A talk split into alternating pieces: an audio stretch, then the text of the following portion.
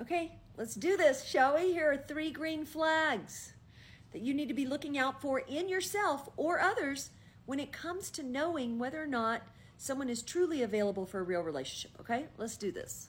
In no particular order, as usual, the first thing that comes to my mind as a matchmaker is somebody is truly ready for a relationship when they stop making excuses about the limits, the limitations they put on where someone should live. I think somebody who's determined and truly available, they're not going to say, oh, if only that person didn't live across town. If only that person, you know, was more convenient for me. Because love ain't convenient, okay? It's not convenient.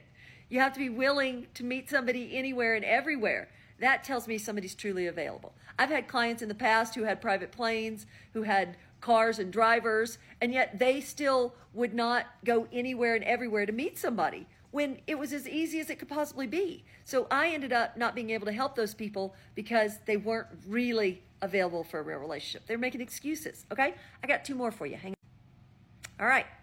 Next on my list is somebody who's willing to make space in their life. So a green flag for me is somebody who is willing to reprioritize their life, their their hobbies, their habits, and they're willing to make space for somebody.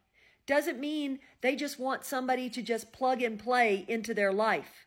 That's somebody who's not available. Somebody who is available says, "Sure, I'll reprioritize my uh, my favorite things. I'll reprioritize uh, my hobbies, my habits, my expectations, even because I'm determined to find somebody. It doesn't mean lowering your standards. That's not what I'm talking about. But it does mean being open enough that you don't expect somebody just to fit into your schedule as it is, fit into your busy life, your hectic life. No, you have to make space for somebody. Otherwise, it ain't going to work. Hang on. Last but not least, a green flag is also someone who wants to say yes Yes, I'll meet this person. Yes, let's do this. Yes, yes, yes. And it's a person who is more of a yes person when it comes to meeting someone than a no person. Someone who's fa- finding faults with every little thing about someone is not somebody who is truly available for a relationship. Okay? So, I hope that helps. Those are three green flags. You want to make sure that you'll stop at nothing to find someone. You don't put limitations. You make space for somebody. And then you stay open minded. That's how you're going to get what you want. I hope it helps.